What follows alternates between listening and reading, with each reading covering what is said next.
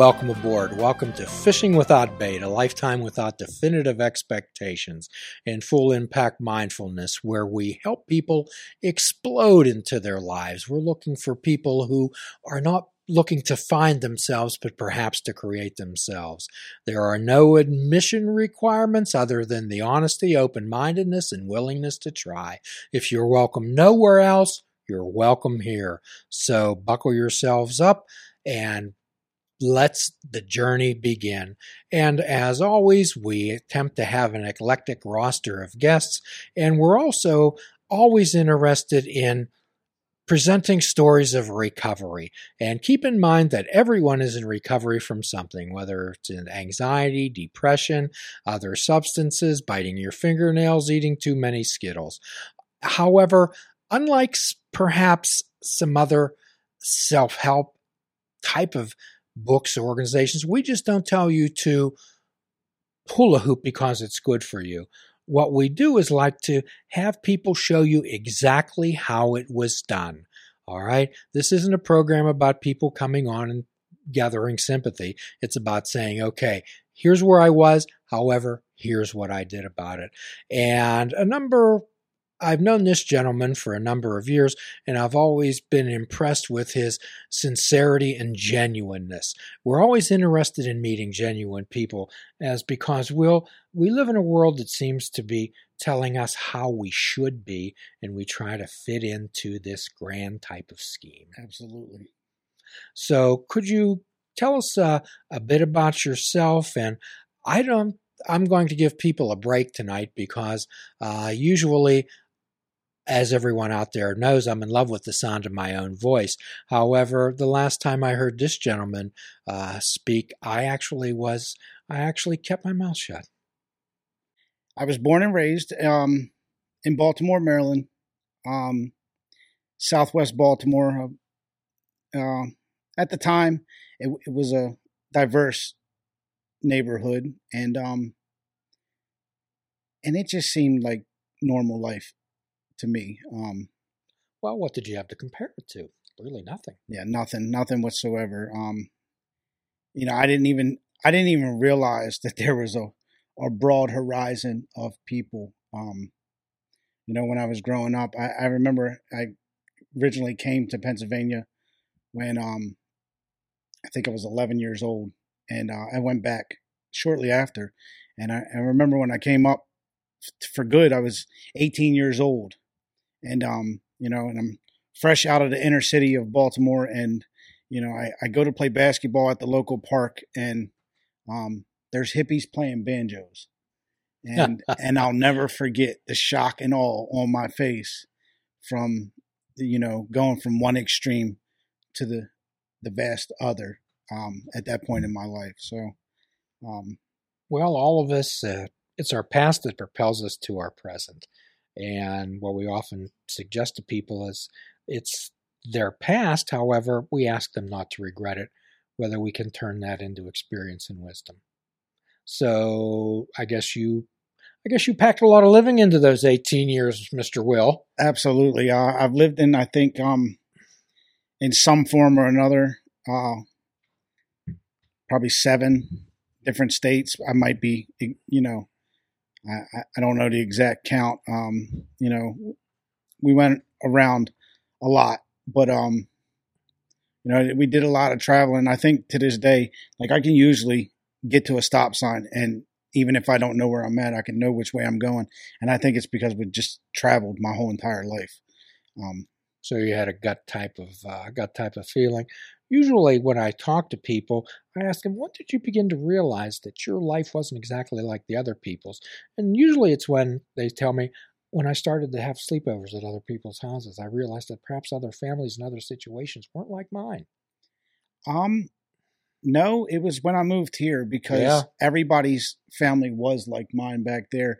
And if they weren't, um, I generally wasn't allowed to stay over at their house. Um, because? Well, my, you know, my, my dad had a, a very uh,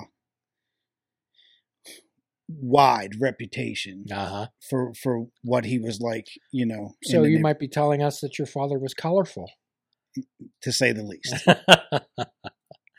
to say the least. Um, yeah, I, I think he spent a total of 33 years in the Maryland State Penal System. Mm, So um, okay. he had a, a very extreme reputation. Yeah. So what you're saying, and he wasn't a member of the Golden Rule Club. No, not at all. So how did that play out with a with a young Will? Um, well, I, I think that um, it made for a lack of uh, a lack of guidance because my mom, you know, she worked a lot, and I stayed with various um, family members, you know, growing up in the city, and um, you know, by the time I was a teenager, I pretty much had free will to to do whatever it is that I wanted, and um, you know, being a you know a child at that at at that time, um, you know, having free will to roam around one of the worst cities in America, uh, probably isn't the greatest of ideas, but it, it was my childhood. It is it is what it is, and it, it is everything that I knew. Well, it sounded like you bloomed where you were planted, and you knew the layout. I I I like this saying that I heard a long time ago, and, and I firmly believe it that um, you know, roses can grow from concrete, and uh, and I, and I believe that's, you know, a lot of kids that grow up in the environment that I grew up in, um, there's not very much hope. You know, they they believe that that's all they're ever going to be. Mm. Um, and, and you know, and I fell victim to that too. I I remember for the longest time telling people, if you grew up where I grew up, you would be just like me too, and that's not so. I have a lot of friends back home that actually, you know, went and did things with themselves, um, you know, after they got out of school, and they didn't fall victim to, you know, things that they saw going on in the streets. And um, I happen to be one of those ones that made choices I like that word. to to head down that road. Um, there was a lot of times where I didn't believe that I made those choices because I, I like to play the victim, and um, Say more about playing the victim. That uh, seems to be a common theme among a lot of people. yeah, I'm you know for for as long as I can remember, it was always you know it was always your fault, and it was always this person's fault, and and um, you know, and I never took a good look at myself. You know, I always felt like I was victim of the circumstances. Um, if I would have had this, things would have been different. If you know, if my dad would have not been who he was, like things would have been different. And you know, the reality is that you know, I could have went the other way. Um, You could have made other choices. Absolutely. S- You know, so many people in my same shoes use it as a motivator and, and not an excuse. And for me, it was an excuse. And when we talk about, well, when we talk about wise mind choices, sometimes people think, well, those would be the obvious ones, those would be the no brainer ones. However, wise mind choices can be difficult and there can be a lot of pain attached. So you lived in a culture where everybody kind of thought the same way. And, you know, did Will want to be the oddball or the, Yes and no. Um, because, like I said, I chose not to look at the ones who weren't um, making the right choices. Um, I can remember as long early in my childhood, I remember looking at the guys on the corner um, who seemed to be very successful because they dressed real nice. You know, they always seemed to have the prettiest women. Mm-hmm, And um, and I- money? always saw that as a sign of success. Sure. And um and, and I can remember from as long as I can remember. I remember telling teachers because uh I was the guy who was extremely smart.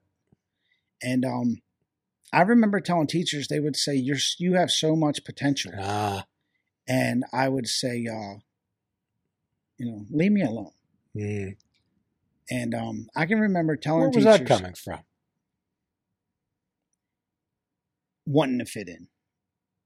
Wanting to fit in because I I grew up in an environment that it wasn't um, very popular to be smart. Ah, You know, it wasn't. You know, it wasn't the cool thing to do. Like, you know, um, even the people who were educated talked very uneducated. uh It, it just seemed to be a, a way of life, back where I'm, you know, back where I'm from. And I'm sure I only have where I'm from, but I'm sure you can go into any neighborhood here in the city of Pittsburgh and you find the same the same type of things. Sure. Sure. So what we do on this show then rather help people try to fit in, we ask them to celebrate their unique uniqueness, will. To embrace and celebrate their uniqueness. Well, um I genuinely do that now. Um I I definitely don't need to be um, the apple of everybody's eye anymore. Um, as a matter of fact, I've come to really walk a, a, a path that doesn't seem to be ventured by most. Um, I often in in today's society, I, I like to think of it as I'm not a trained monkey. You can't just tell me anything and have me accept it. Like I have a brain and I've learned to think for myself and um, just because you force feed me something doesn't mean that I'm going to accept it as truth. Just because somebody says something doesn't make it true. That's right. Okay. So often, will what we do is we suggest to people that flowers don't compare themselves to other flowers; they bloom. So, could you uh, share with us a little bit about your story? Tell us a bit about the struggles, kind of what happened, and what it was like, and what you did about it. Well, um, you know, like I said, it, it wasn't it wasn't always bad. Um, it wasn't always bad at all. I, you know, I, I grew up pretty happy. Um, and and I noticed right around seventeen where this thing started to spiral out of control as far as um, the path that I was headed down. But my behaviors had changed way before that. Mm-hmm. Um, you know, I, I can remember at an early age realizing that, you know, the school that I went to was going to um, they were going to pass me regardless if I showed up and did the work or not. Uh-huh. And, um, you know, the, the coaches that I played for was going to make sure that I played whether I showed up and did what I was supposed to do or not. And, um, so I learned how to manipulate at, a, at, you know, at a pretty young age. And, and I learned that there wasn't very many consequences for my actions, you know, until I got older. Um, but I, I noticed at 17, um, I started to battle with drugs and alcohol a lot uh. more. Ah. And um, I, I, started to, you know, every time I would be bored, it would it would be okay to, you know, just go to drink. And and and I I think that's because, um, you know, where I where I grew up, like it, it was nothing for us as 16, 15 year olds to go walking into the local, you know, the local store and and get a 40 or whatever it is we mm-hmm. were, and and it wasn't nothing for us to find drugs because it was everywhere we looked. So um you know it became kind of a a, a way a way of life. A way of life. Well quite often we suggest to people that using drugs using alcohol those type of things makes nothing to do something to do. Absolutely. Absolutely. And, and i think that's what, just what it was. You know um, you don't go to school you don't have a job. What is there left to do?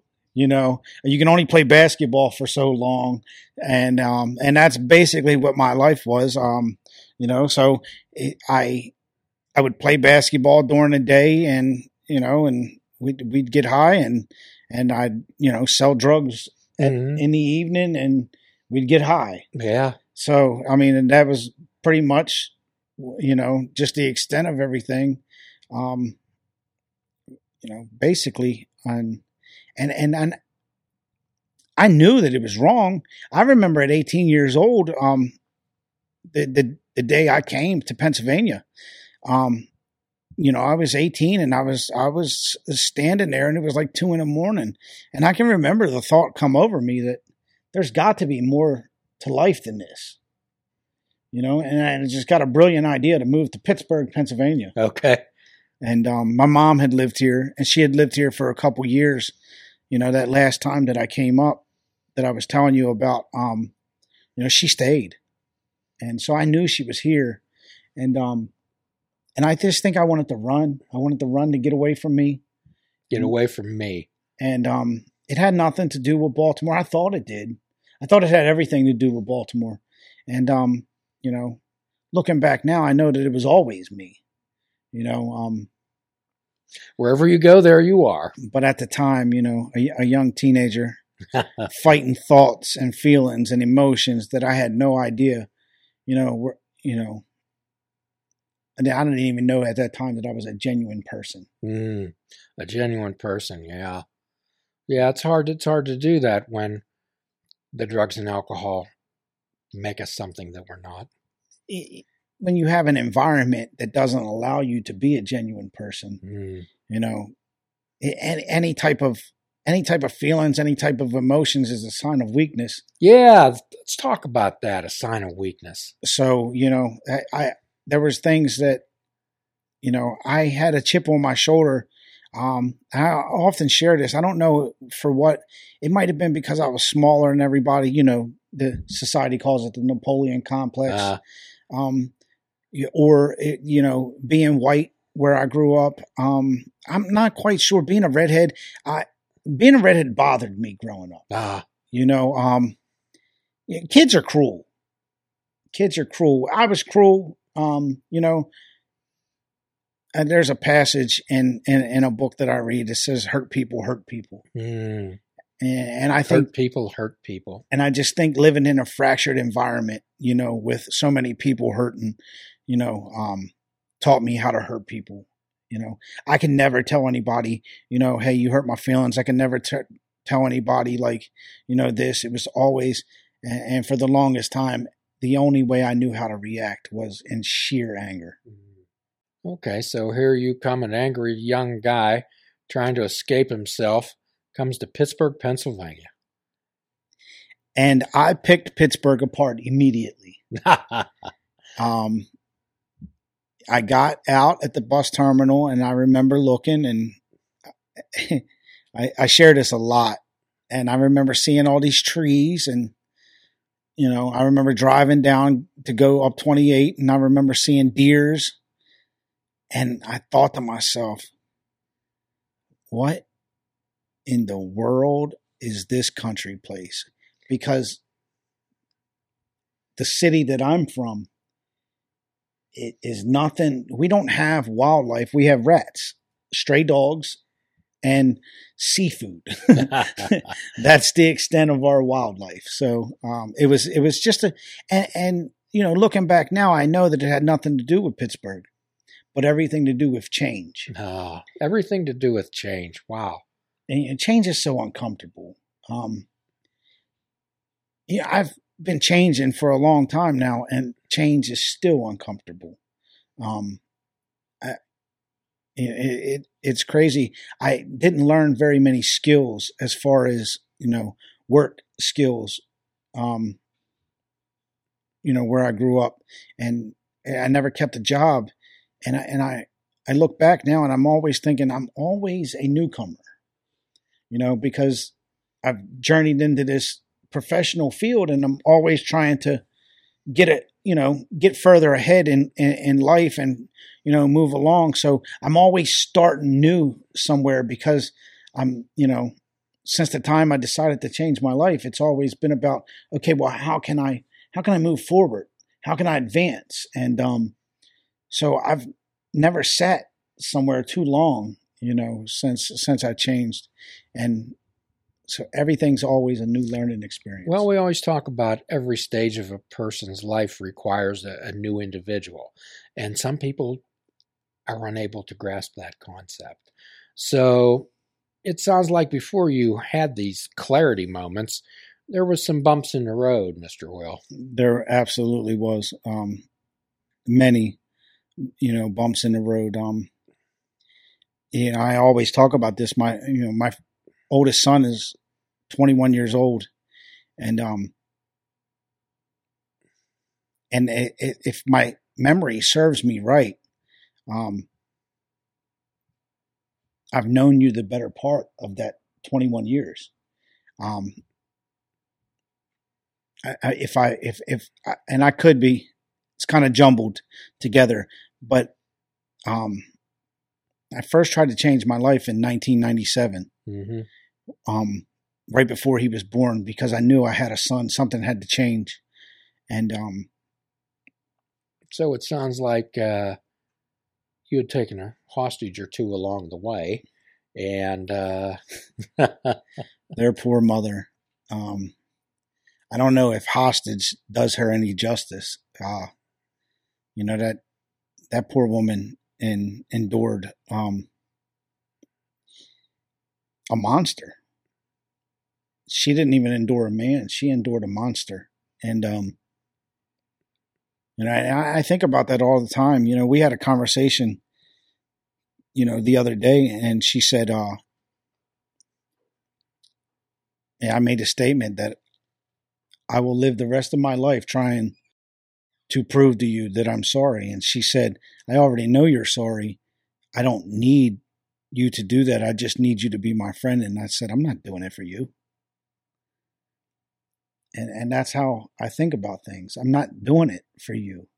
I'm doing it for me. And um, I know that if I, I think in my mind, if I ever lose the mindset that I have to I have to prove to myself every day that that I'm sorry. I'll forget and and and I'll start doing things that suggest that I'm not sorry. Mm. You know, sorry is an action word, Jim. Please check out our website at fishingwithoutbait.com, where you can listen to the show, comment on our discussions, and find out where you can subscribe to our podcast. If you're interested in flying the colors of fishing without bait, click the shop icon on our website. We have clothing, mugs, cell phone cases, and so much more. Show the world that you fish without bait. This show is a member of the Sorgatron Media Podcast Network. Find out more at sorgatronmedia.com.